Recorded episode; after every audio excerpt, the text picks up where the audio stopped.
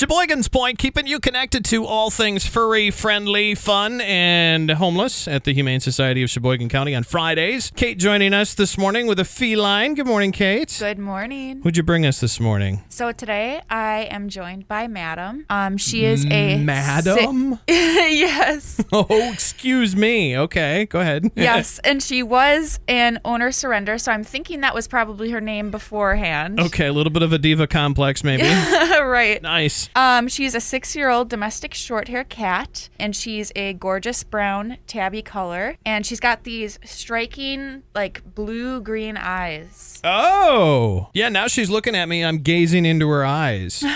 How you doing? Hey, She's a sweetheart. that's unique. She is a touch shy, but as I said, she's as sweet as can be, and she takes pride in keeping her people company by napping on her owner's laps Perfect. and receiving belly rubs in return, of course. And who doesn't love a good belly rub, right, Kate? Right.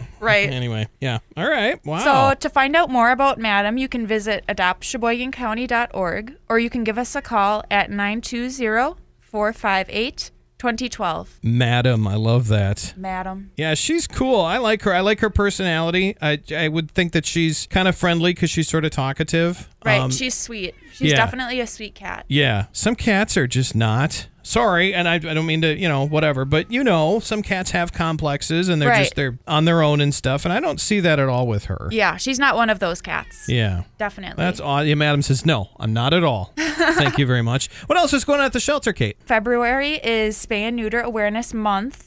Spaying and neutering your pets is one of the most responsible and proactive ways to control stray and unwanted animal populations. Yeah, let's be honest. The goal of the Humane Society is to basically run yourself out of existence. Right. That way. I mean, that's that's always hilarious is that you're trying so hard to control the pet population by doing the spay and neuter thing. Uh, wouldn't it be awesome if you were all out of a job? Right. I mean, I, that's that's really the hope. it's a one of a kind business model. It is. It really is. Yeah, not real sustainable if uh, if things go the way you, they, you know you want them to. Right. Yeah. The pros to having your furry friend altered don't end with aiding in the overall health of the community, however. A study at UC Davis found that for many other health related reasons, including prevention of some cancers, fixing your pet is actually one of the most loving and compassionate things that you can do for them. Best thing you can do for them. Right. And I know that there's this misconception out there that I would actually like to address. And it's this idea that if you are fixing your animal, you are making a choice to take away their manhood or you're eliminating the possibility of them having their own family, which is a little bit silly if you think about it.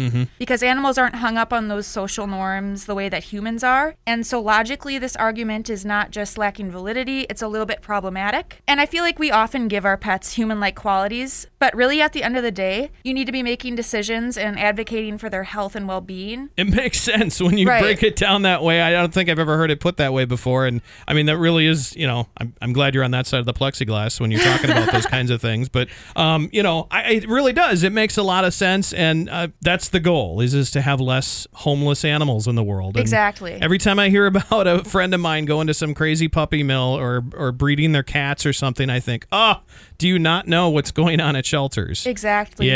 Yeah.